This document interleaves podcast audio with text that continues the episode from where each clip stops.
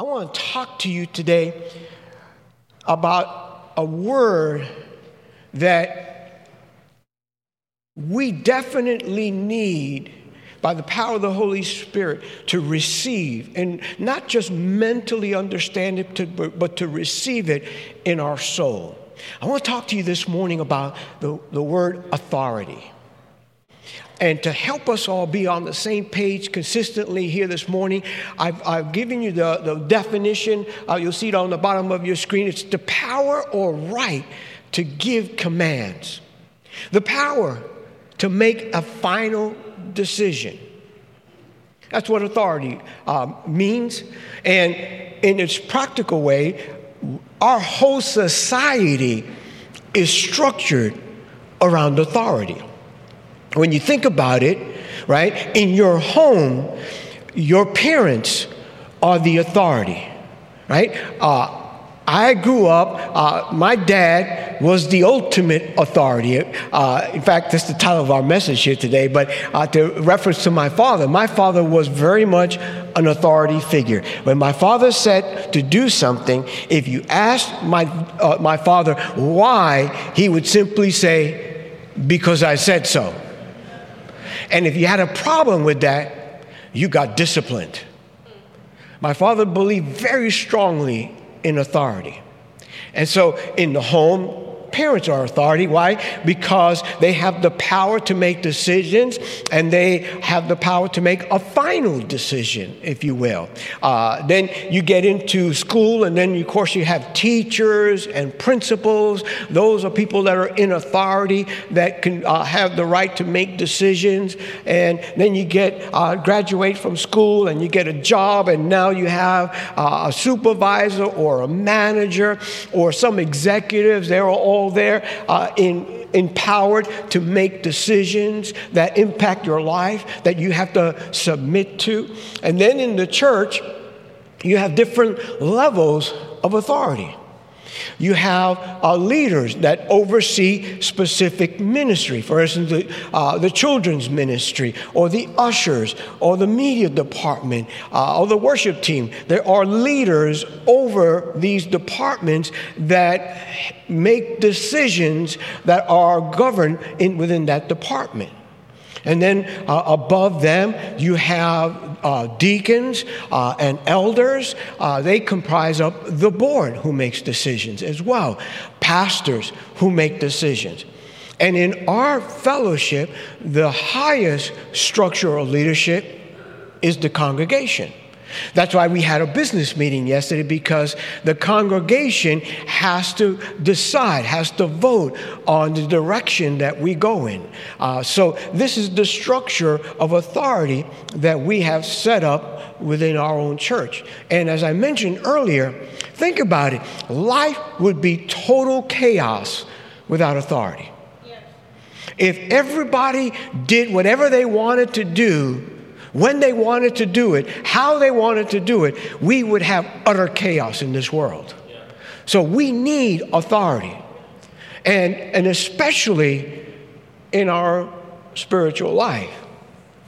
And as we continue this series that we've been in uh, called Kingdom Principles, and we have titled it that because uh, the, the principle, a principle is a, a guide or a, a law that we must structure our life around in order to live a life that's pleasing to God and that will bless us.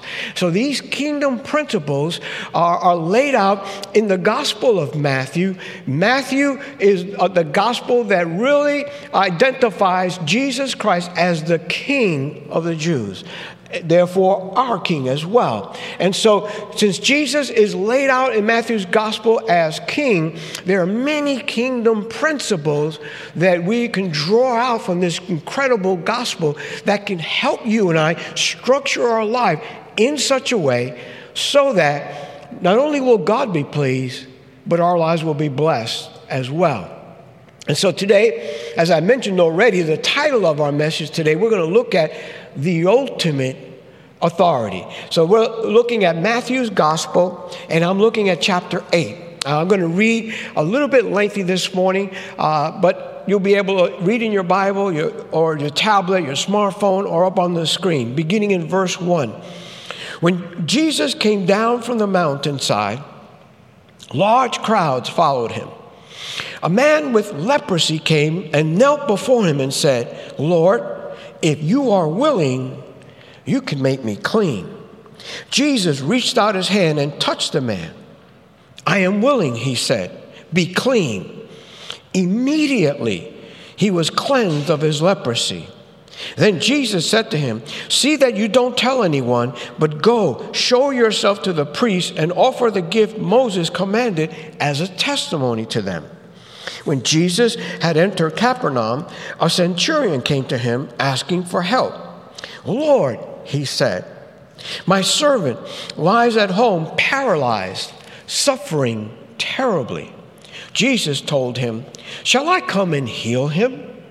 The centurion replied, Lord, I do not deserve to have you come under my roof, but just say the word, and my servant will be healed. For I myself am a man under authority, with soldiers under me. I tell this one, Go, and he goes, and that one, Come, and he comes. I say to my servant, Do this, and he does it.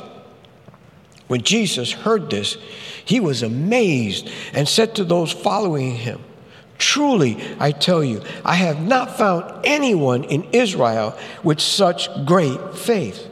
I say to you that many will come from the east and the west and will take place their places at the feast of Abraham, Isaac, and Jacob in the kingdom of heaven. But the subjects of the kingdom will be thrown outside into the darkness where there will be weeping and gnashing of teeth. Then Jesus said to the centurion, Go, let it be done just as you believed it would. And his servant was healed at that moment. Now, when Jesus, verse 14, when Jesus came into Peter's house, he saw Peter's mother in law lying in bed with a fever. He touched her hand, and the fever left her. She got up and began to wait on him.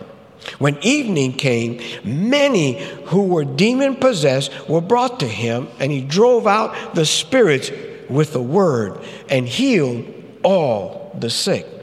This was to fulfill what was spoken through the prophet Isaiah. He took up our infirmities and bore our disease. Now I'm going to jump to verse 23. Then he got into the boat, and his disciples followed him. Suddenly, a furious storm came on the lake, so that the waves swept over the boat. But Jesus was sleeping. The disciples went and woke him, saying, Lord, save us. We're going to drown. He replied, You of little faith, why are you so afraid? Then he got up and rebuked the winds and the waves, and it was completely calm. The men were amazed and, and asked, What kind of man is this?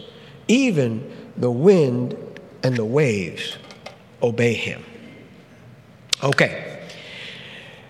In the text that we have just read, I want to highlight four cases, if you will, uh, that talk about and deal with authority. Four cases of authority. The first case is the man with leprosy. Now, leprosy uh, was and still is an incurable disease that slowly destroys life. And this man believed that if he was willing, Jesus was able to heal him. He said, If you're willing, you can heal me. In other words, the man was saying, I know you have the power, I know you have the authority to heal me. And of course, we find Jesus' reply was, I am willing, be healed. And immediately, as Jesus said, Be healed, the man was freed and healed of this incurable disease. The second case, now, now that's the centurion. Now, the centurion, Roman soldier, uh, who a centurion was had oversight, authority over a hundred soldiers, which is why he's called the centurion. And this centurion's uh, servant, the Bible tells us, was paralyzed and suffering terribly. And so he also comes to the Lord, and Jesus is asking him, Shall I come and heal? And he goes, No, Jesus, uh, uh you, you don't need to come. I am a man that understands authority. I have authority. I tell this one, go, and he goes, and this one, come, and he comes. I have servants, and I tell them, do this, and they do it. I understand authority. All you have to do is say the word. In other words, he's telling Jesus, You have the authority. I believe you have the authority and you don't even have to be in my house. All you got to do is say the word, and he'll be healed. And Jesus marveled at that kind of this man's faith and said, I have not seen this kind of faith in Israel.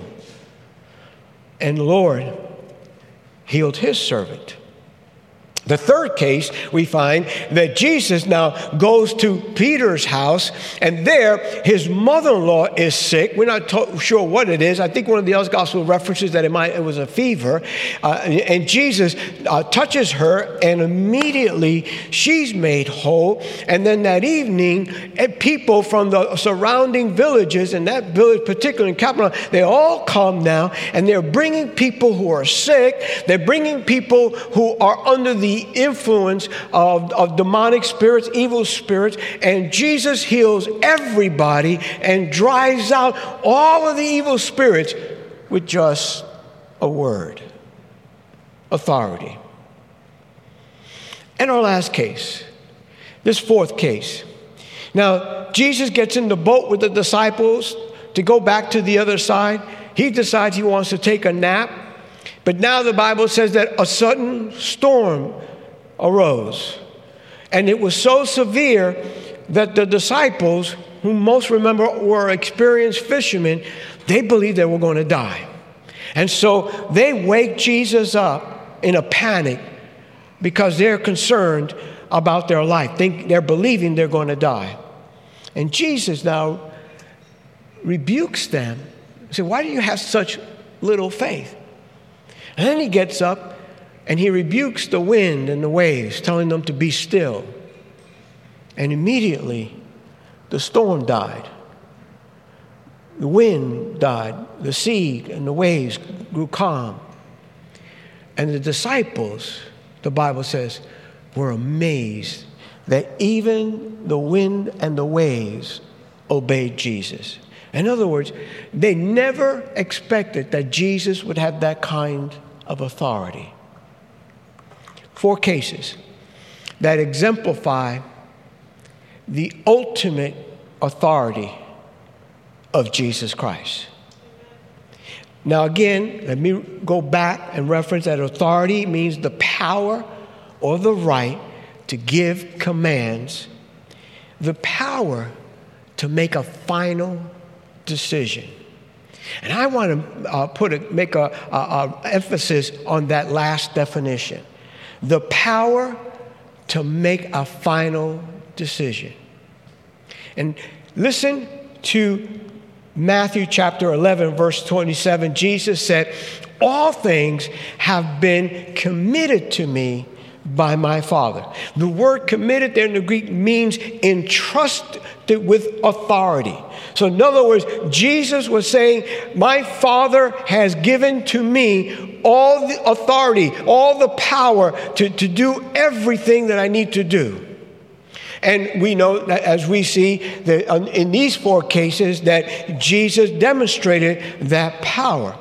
And now some may think, well, Jesus may have uh, demonstrated that power while he was on this earth and while he had that ministry. Uh, but listen, just prior to his ascension, after Jesus rose from the dead, when he last appeared to his disciples prior to ascending into heaven, he said this in Matthew chapter 28, verse 18. Then Jesus came to them and said, all authority. Come on, say that with me today. All authority. Say one more time. All authority in heaven and on earth has been given to me. So Jesus has the ultimate authority. And so here's our kingdom principle for today that Jesus Christ has the authority to make a final decision. You and I, if we want to live a life that pleases God, if we want to live a life that's blessed, it's critical that we structure our spiritual journey around this kingdom principle, understanding that it is Jesus Christ and He alone that has the authority to make a final decision in my life, in all of our lives. Now, let me take a step back and connect that principle to these four cases to see how do they how do they connect to us here today. Let's look at the first case the case of the man who had leprosy this incurable disease. Well biblically speaking the leprosy is symbolic for sin. So now sin is the incurable disease of the soul there is no cure for sin. There is only healing, miraculous healing, divine healing. In other words, sin, we are all born into a sinful life. Every single one of us. Not one of us was born an angel. Come on, look at your neighbor and tell them that you were not born an angel. Those of you online, you might, if you're at home, don't say that to your wife, guys. That, that's not a good thing. There's no witness around to see what would happen after that. We're, none of us were born in. We're all born with this sinful nature, which means we are all born under the control of sin. Our soul is plagued with this disease of sin, where it's natural for you and I to disobey God, to disobey God's word. And so we, we know from our own personal life and the life of others that sin slowly destroys life. And only Jesus Christ has the authority to set us free from sin's destructive power. We find in, in John chapter 8, Jesus said this, uh, beginning in verse 34. Jesus replied, Very truly I tell you, everyone who sins is a slave to sin. Now, a slave has no permanent place in the family, but a son belongs to it forever. So if the Son sets you free, you will be free indeed. Jesus Christ is the ultimate authority. He has the power to make a final decision on our salvation the forgiveness of sin, the breaking of sin's power. In the second case of the, the servant now that's been uh, paralyzed and suffering terribly, I find this even if you have embraced Jesus Christ as your Savior, you can be paralyzed. Your spiritual journey can be paralyzed by uh, some habit that has control over your life. Your spiritual journey can be paralyzed by some character flaw in your life. And so it's not a question that you don't want to be free. It's not a question that you don't want to serve God. But the truth of the matter is, there is something in your life that holds you back from the spiritual breakthrough that you yearn for, that you want. There's a paralysis, a spiritual paralysis that takes place. And Jesus Christ is the ultimate authority. He has the power to make that final decision to break the power of that habit. He has the power to right every character flaw in your life and in my life. He said. And in our third case, we have the mom, the, the, uh, the mother in law that was sick, we have people that were that came to Jesus that were sick, had all kind of sicknesses, as well as those who were battling dark spiritual forces. Once again, I need to state that Jesus Christ is the ultimate authority. He has the authority to make a final decision over those cases as well. In other words, it doesn't matter what the doctors say. If the doctors tell you it's incurable, there's nothing, there's nothing we can do, there's no healing for this thing, there's no procedure that can fix this, that's the doctor say. But Jesus has the final answer. See, Jesus has the final decision. Jesus, with one word, can drive out all sickness. With one word, Jesus can free people that are under the uh, demonic influence, evil influence, that are struggling with powers of darkness that are keeping them from the breakthrough that they need. A word from the Lord can cure all sickness. A word from the Lord will bring deliverance in every single case. And then we have this fourth case.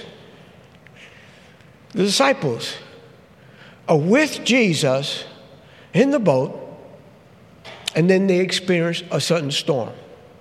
Now, what that teaches us is just because we walk with Jesus, just because we surrendered our life with Jesus, does not mean that we are never going to encounter storms in life. Storms happen to everyone. And in this case, it was a sudden, meaning unexpected storm that came up. And it was one that was quite furious in its intensity to the measure that they feared for their life. And now, Jesus, the ultimate authority, the one with power to make the final decision, as he did then, he can rebuke the storm that's in your life. With one word from the Lord, He can rebuke the waves and the winds. He can deal with that issue that is causing you to fear that you're not going to make it. That is thinking, my marriage is not going to make it. Financially, we, we're under incredible pressure. It doesn't look like we are going to make it. I'm very concerned that we're just not going to make it. Jesus Christ is the ultimate authority and has the power with one word to calm whatever storm you're experiencing in your life. Worship team, if you would come back up, please. Now, to help drive this all home, I want to remind us all a very familiar passage of scripture in John chapter 11 Jesus got word that one of his friends, a man named Lazarus, was sick. And the reason why he got word was because Lazarus has two sisters, Martha and Mary, that knew that Jesus had the authority, the power to heal their brother. And so they sent somebody to go get Jesus. When Jesus he, receives this message from the sisters, here is uh, verse 4 of John chapter 11. When he heard this, Jesus said, This sickness will not what? End in death. The word end there is critical. What was Jesus saying? Jesus saying, the final outcome of this situation is not going to be death. Now, Four days later, when Jesus gets, gets there, Lazarus had not only died, but he was actually in the tomb, in the grave, for four days. In other words, the day Jesus got the message, Lazarus already died. Yet Jesus said, This sickness is not going to end in death. And so he goes and he tells them to remove the stone away.